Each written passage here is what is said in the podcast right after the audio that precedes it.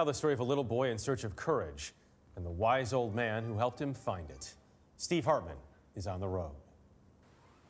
It is the tallest 20 inches in sports.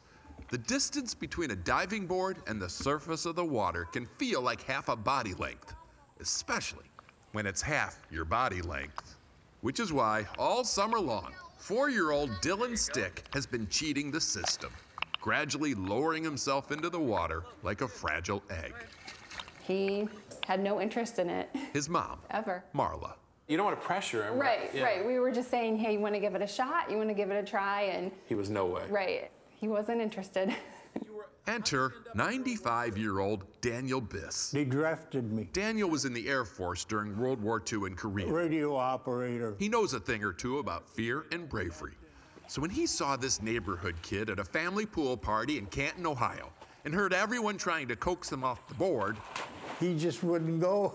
he knew exactly what Dylan needed. just needed some convincing, I guess. I guess he did. So I was going to try anyway. Are you videoing this? So Daniel borrowed a swimsuit and, with cane in hand, stepped up to set the example. This is a miracle! This is a miracle, one kid yelled, as if Lazarus himself had risen up to the springboard. And it did feel that way. The great grandfather hadn't been on a diving board in 50 years. And yet there he stood, ready and willing to teach a lesson in courage, which almost turned into a lesson in first aid. Everyone kind of like held their breath and got real nervous, like, oh, was this a bad idea? Well, I was I was up to that far. I figured I may as well go through with it. And so, at the age of 95, he dove for Dylan. Jump out! Jump out! Woo! and he dives! Not the prettiest dive I've ever No, seen. no, no. I could have done better.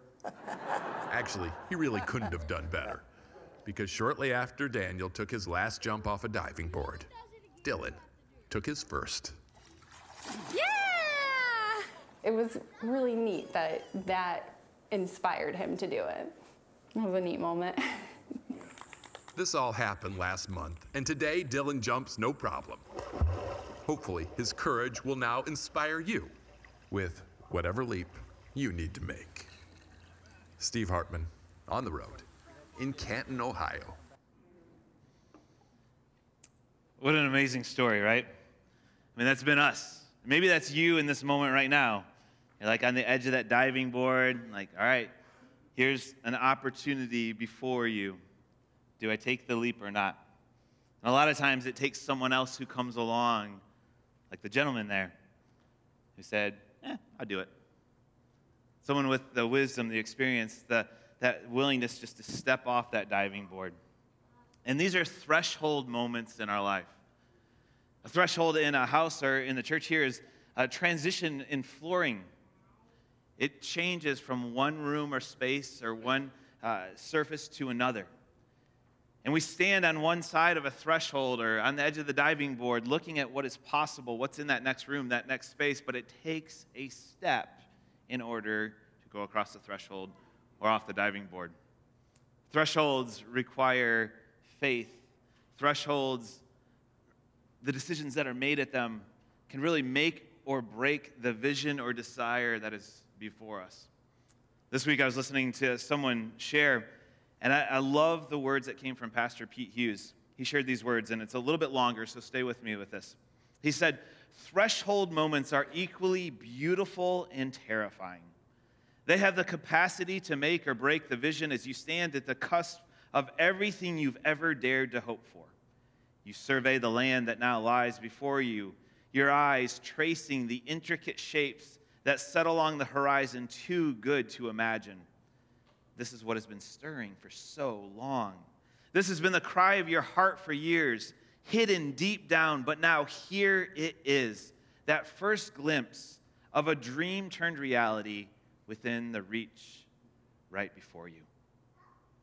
As you stand there with everything you've dreamed about, this cocktail of excitement and fear rising in equal measure, that other voice kicks in. The one that gently tells you to step back from that threshold. It whispers to you that passing through that door will have its costs. It's too good to be true. Or even worse, what lies in front of you is all a mirage, and you'd be foolish to walk through it. It will disappear as soon as you enter. It's better to survey the land from the doorway, to distance yourself from it, just in case. To stand at the threshold and watch. It's better to quietly let the dream die now before sacrifices are made, bridges are burned. There's no safe way back. Threshold moments have power. Many see them as the end of a long journey. They finally glimpse at what their heart has longed for. They stop exhausted and find themselves settling in the doorway. All those hopeful never actually crossing through or taking hold of it. Or maybe out of exhaustion, they find contentment in the reasoning that they made it this far. They can see it from a distance, but the truth is that these special moments are just the start of the adventure. They're only just the beginning, so step in. Take courage. Move forward. You've been called for such a time as this. And I love these words is that as I shared a couple weeks ago is that you have been called to a particular time and a particular place in history for a particular purpose. And we stand at this threshold often saying, I wonder if this is it, but there's risk. There's always risk. And this is where faith enters the picture. This is where moving forward in faith is essential. It calls us to step in, to take courage, to move forward. I want to invite you to turn to Hebrews chapter 11. It's near the end of the scripture. The New Testament, I'll give you a moment to find it. It'll also be on the screen here. This is what's known as uh, the Hall of Faith or the Faith chapter. This is a picture of not only what faith is, but it's action driven.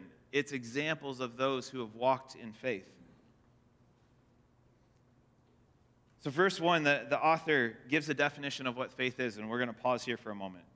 It says, Now faith is confidence in what we hope for and assurance about what we do not see.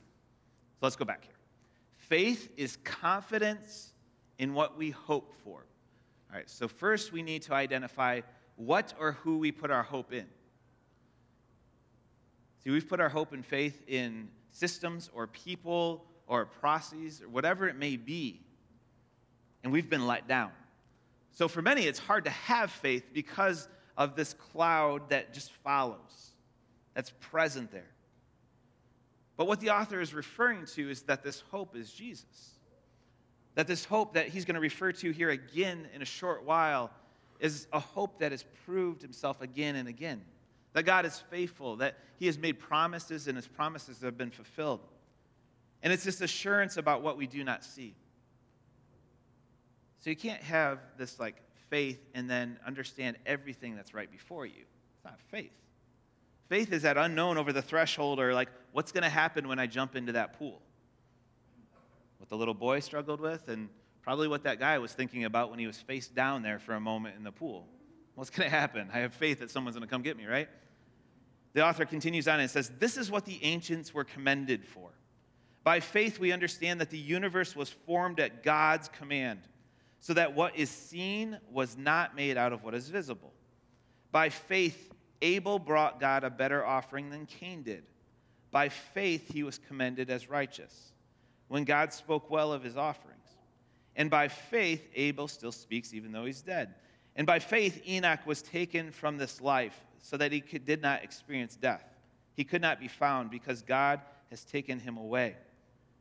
For before he was taken, he was commended as one who pleased God. So the author is starting to reference these individuals who are, their stories are contained within the Old Testament. But verse 6 here, he says, And without faith, it is impossible to please God. Talk about an absolute statement there, right? Is that without faith, it is impossible to please God. So that's one of these gut checks. Like, oh man, I want to please God, but I have a whole lot of doubt in me. But he continues on by saying this because anyone who comes to him must believe that he exists and that he rewards those who earnestly seek him. So I want you to catch this too is that you may have just heard, like, well, I have doubt in me. Does that make me bad? No, no, no, no, no. Catch that. He rewards those who earnestly seek him. Faith building is not a one step and I'm there. Faith is a process, it is a step and a step and a step. And then sometimes it's like, oh, and then it's a step and a step. It's a building process. Those who earnestly seek him. And the author continues on by saying, you know, verse 7, he gives the example of by faith, Noah built an ark. Abram, or Abraham left the land. He offered his son. Jacob blessed Joseph's sons. Moses left Egypt. Rahab helped the spies. He continues to give these examples of people throughout time, these stories we can read about of people who stepped out in faith and walked in faith. We'll pick up in verse 32, where he continues on. He says, And what more shall I say? I don't have time to tell you about Gideon and Barak and Samson and Jephthah, about David and Samuel and the prophets, who through faith conquered kingdoms, administered justice, gained what was promised, who shut the mouth of lions. Verse 34 quenched the fury of the flames and escaped the edge of the sword, whose weakness was turned to strength, and who became powerful in battle and routed foreign armies. Women received back their dead, raised to life again. There were others who were tortured, refusing to be released so that they might gain an even better resurrection. Some faced jeers and flogging, and even chains and imprisonment. They were put to death by stoning. They were sawed in two. They were killed by sword. I mean, what you're going through, that's like, you know, it's tough, but you're still here, right? I mean, you haven't faced death by stoning or sawed in two or killed by the sword. It may feel like that. But it goes on, and he keeps talking about this persecution and mistreatment. The world was not worthy of them. They wandered in deserts and mountains, living in caves and in holes in the ground. These were all commended for their faith. So this was not a rosy picture painted right here of, yep, they believed in the coming Messiah and everything was perfect for them. Which is the picture we paint and we believe as Christians often. I just need to follow Jesus and my life will be perfect. Nope. Nope. We face hardship and trials, and persecution, and hardships like this. But in verse 39, it says, These were all commended for their faith, yet none of them received what had been promised, since God had planned something better for us, so that only together with us would they be made perfect. So, what in the world does that mean? See, all these individuals, we see stories in the Old Testament, their faith was forward pointing to the coming Messiah. They said, Jesus is coming. We're putting our faith, we're living out our life, we're taking these steps of faith, these threshold moments, whatever these decisions are, because God is calling us forward and we're pointing towards the coming Messiah. That's Jesus. But we, we look back that Jesus came, he fulfilled the promises of God, that Jesus, his words were true, that he has made these promises, these blessings put forth. And so we look back at what Jesus has fulfilled and we still put our trust in the same Messiah. This is what the author is getting at there. And he's saying we have Jesus. And not only do we have Jesus, we have the Spirit of God who transforms us, who challenges us, who convicts us, who changes us, who encourages us, who sends us where to go. See, faith is ultimately about the glory of God and the good of others as we walk it out. But it takes something from us as followers of Jesus. if you go back a chapter in Hebrews to chapter 10, verse 23 and 24, it says this this word of perseverance in here, this call of to persevere. Verse 23 says, Let us hold unswervingly to the hope we profess. This hope again is Jesus. For he who promised us is faithful. And let us consider how we may spur one another on towards love and good deeds. So let us hold on to this hope, this hope of Jesus. And we want to encourage others. This is the importance of community and connection. It's the importance of having conversation with one another. It's the importance of gathering together. It's the importance of hearing things like we heard this morning about Jacob. It's the importance of hearing things that we're going to hear in just a short while from someone else who will share a testimony. It's this encouragement that, yeah, there's hope, it's faithful. It's not about me fixing everything, but I put my faith in God who is faithful. This is the perseverance we walk in. To persevere is not easy. But perseverance is this call when it comes to faith, it's a surrender. But we put our faith and our trust in God. And I want to give you three words to be reminded when you are struggling in faith if I should take that step or not. These three things about God it's about God's presence, it's about God's power, and it's about God's provision. I continually go back to these things again and again. When I doubt and struggle and I question faith, is like this like, okay, it's God's presence and power and provision. And just real quick, I'll give you snapshots of a couple verses of what I mean about God. His presence, first of all. Go to the next slide, please. There we go. All right. His presence, God's presence. The psalmist says, Where can I go from your spirit? Where can I flee from your presence? Psalmist is like, You are everywhere I go. Joshua 1 9, Have I not commanded you? Be strong and courageous.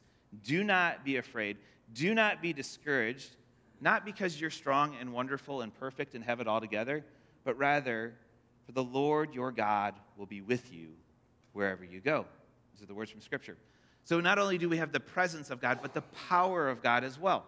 These scriptures about the power of God.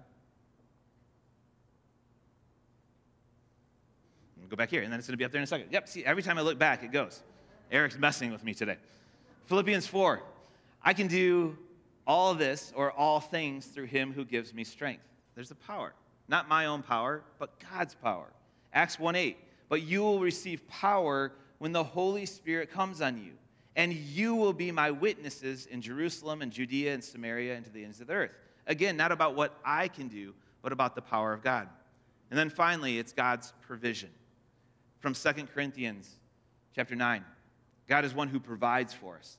And God is able to bless you abundantly, so that in all things, at all times, having all that you need, need, need, you will abound in every good work. We have lots of wants. I have lots of wants. God may see them not as a need. I like to disagree at times, but it's, it's about God's provision. 2 Peter 1 3 says, His divine power has given us everything we need for a godly life through our knowledge of Him who called us by His own glory and goodness. See, there's the reality of who God is and what God knows and, and God's plan for me, for you, for us. And like I have my list. It's like I got I've got something more. Persevere. Move forward in faith. Take that step off that over that threshold, off that diving board, and move forward. Because of who God is. Resting in his presence and power and provision. This is what faith is it's faith beyond myself. And this is a place that I am confident many of you, if not all of us, are at. We're on that diving board. Whew. All right. It's secure. There's what was. There's what's possible. As we stand on that diving board, there's parts of us that's just like jump, jump, jump trust. Trust. But then there's also that fear of, like, well, it's secure and safe. And I love that we're not just jumping into water all by ourselves. Because I think of this video, how I assume the dad was there, ready to catch his boy. Or how those family members were around the older gentleman as he jumped in. We so often feel like we're just jumping in the pool by ourselves and we don't know how to swim. It's not the case. There's a Father who provides, who's present, who's powerful. They're waiting for us. And we take those steps. And so you may be standing at that threshold and saying, All right, God, what is it you call me to do? And we too, as a church, are at a threshold. This is what we've been talking about in this forward initiative. Is we've been standing here going like, all right, we're ready. It's about stepping in. And we want to be a church that continues to move forward, walking with God, in step with God, knowing that He's there with us. And that's that intentionality, as I've been saying, of that one, of praying for that individual, walking with that individual who may not be walking with Jesus. Again, not as a project, because you sincerely love this person. You love this human being. And then also, too, this place and space that we can continue to care for one another and others. And ministry can take place here and beyond. And last week, we had all of these sitting on the seats. And I invite you to take one if you don't have one. There's some by the doors in the back, there's some on the table right there, and there's some on the shelf directly out these doors by the wall. Take one of these. You can read all about the heart behind this, the process with this, why we're doing things, but most importantly, there's opportunity to grow. There's devotions and prayers and, and reading to do together. And two, as we take a step forward in faith, I want to invite you to continue to engage in the conversation with us. Uh, I've invited, uh, last week we invited uh, three steps is prayer and participation and commitment. And this is the, the number of weeks that we're in is we want to continue to pray, continue to participate and commit. And another way that you can participate is to come and further hear about what we're doing as a church. And these are there's four more vision gatherings that are happening. We did four this last week, and in my opinion, in the conversations that I had, I think they went pretty well. They were good. There's great questions, hard questions, um, great times of sharing in them. And I want to invite you, if you have not come to a vision gathering, to please come to a vision gathering. We have four more. You can hang around after service here or run across the street, grab a bite to eat, whatever, and then come back. 11:30, childcare will be provided. We're going to meet right here. 6:30 tonight, we're coming back in the sanctuary. We're going to hang out in here. And then on Tuesday, we'll be downtown at the Union across from Grand River at 5:30 and 7. So I encourage you to pick one of those and come and participate in what uh, we're talking about here and fill in a little bit more detail. And so today, as a church and as individuals, we're like that little boy, we're like that older gentleman. We think of a passage that Paul wrote in 2 Corinthians where he said, We live by faith, not by sight. It's much easier to live by sight because we think we understand what's before us. But God calls us to live by faith.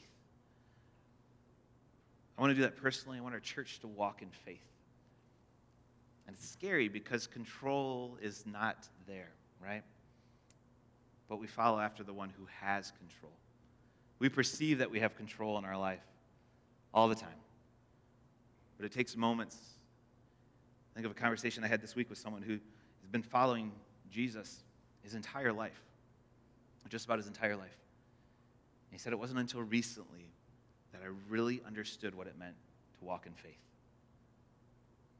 When the situation unfolded, it was this moment where I had to completely surrender to God. So, personally, where is that surrender? Where is that step of faith? And corporately, together as a church, where is that surrender and faith? And I ask that you would process this this week, but also continue to process it in the, the coming moments here as we hear a testimony and then as we hear a song together. So, would you take a look at this testimony? My name is Janine Souls, and I've been attending Family Bible Church for 28 years. Well, 10 years ago, I was diagnosed with breast cancer, and I remember going up to the mic and telling the congregation that I'd been diagnosed and I wanted them to start praying for me, and that I had faith that God was going to heal me, um, even though my sister had just passed away two years ago previously um, from breast cancer. So it was pretty scary at that time, but I just had total faith that there was power in prayer. There were a lot of times when people would ask me how I was doing, or they would come up and tell me that they were praying for me. Um, so that was really, really powerful to me, um, just knowing that people were praying. It's not just my breast cancer, but it's also, you know, what we went through with Randy. Obviously, the big impact was when Randy had a stroke. Um, and I reached out to, actually, I re- reached out to Chris, not knowing that the youth pastor and John were also there when I reached out to Chris, and and just feeling the power of our whole church congregation praying for him. Um, that was really, really powerful. Um, when he had his stroke, he um, was paralyzed on one side when it first took place that evening. Um, by the time he got to the hospital, he was totally paralyzed and he was unconscious. Um, they had to intubate him. Um, and I just remember, I mean, I broke down crying so many times and got on my knees and prayed, and knowing that there were other people praying at that particular time was really, really powerful. I remember that night when I got home, I walked into our bedroom, and this was the picture that I saw. I looked at that picture and I just said, God, you know, those baby girls need their papa. Um, you know, they need him to be whole, they need him to be healthy, they need him to be um, able to play with him and throw them up in the air. And that was, you know, that was my prayer. And I said, God, I know that you've got plans in this. You know, they may not be the plans we want, but this is this is my prayer. And the next morning, going to um, the hospital and asking the nurse how Randy had done that night because he was still intubated. And she said, He's squeezing my fingers, he's moving his toes. I mean, it was a miracle. I mean, there's no other explanation for it. And I remember asking the doctor um, in the ICU that ne- next day, saying, You know, you know, I'm giving God all the praise because there's no other explanation for it. And he said, you know what? He said, there are times when we have to say it's a high, higher power because we can't explain it either. We don't live in a perfect world. Um, sin created that imperfection. And because the Bible is telling us that, you know what? We don't have to have our hope here. We have to have our hope with God. And sometimes the answer to our prayer is yes, and sometimes the answer to our prayer is no. I know where I'm going to be. Um, even when I had my breast cancer and I was anxious about that. Um, and I remember one night crying and, and talking to God about how I wanted to be here. I wanted to watch my girls get married and Matthew get married. Um, I wanted to be able to see my grandkids because I was 50 at the time. So it wasn't, none of that had transpired at that point. Um, and I remember having that conversation with them. And I went, finally, I said, okay, God, it's not my will, it's yours. Um, because we don't get to say what's going to happen to us or what's not going to happen to us. But knowing that God is in control, even in this crazy world that we live in, um, is huge because to know that I'm I'm in control of everything. I want him to be in control because he sees the bigger picture. He knows exactly what's going to happen to our tomorrows, and um, he knows what's happened in our past as well. So he's there to guide us and direct us, and I'm grateful for that. From both of us, I just want to thank FBC for all of your prayers um, during this difficult time. Um, I really truly don't believe that Randy would be here if it weren't for your prayers and the power of prayer. And from our heart, I want to just tell you thank you so much because it means the world to us, knowing that you are a praying family to us.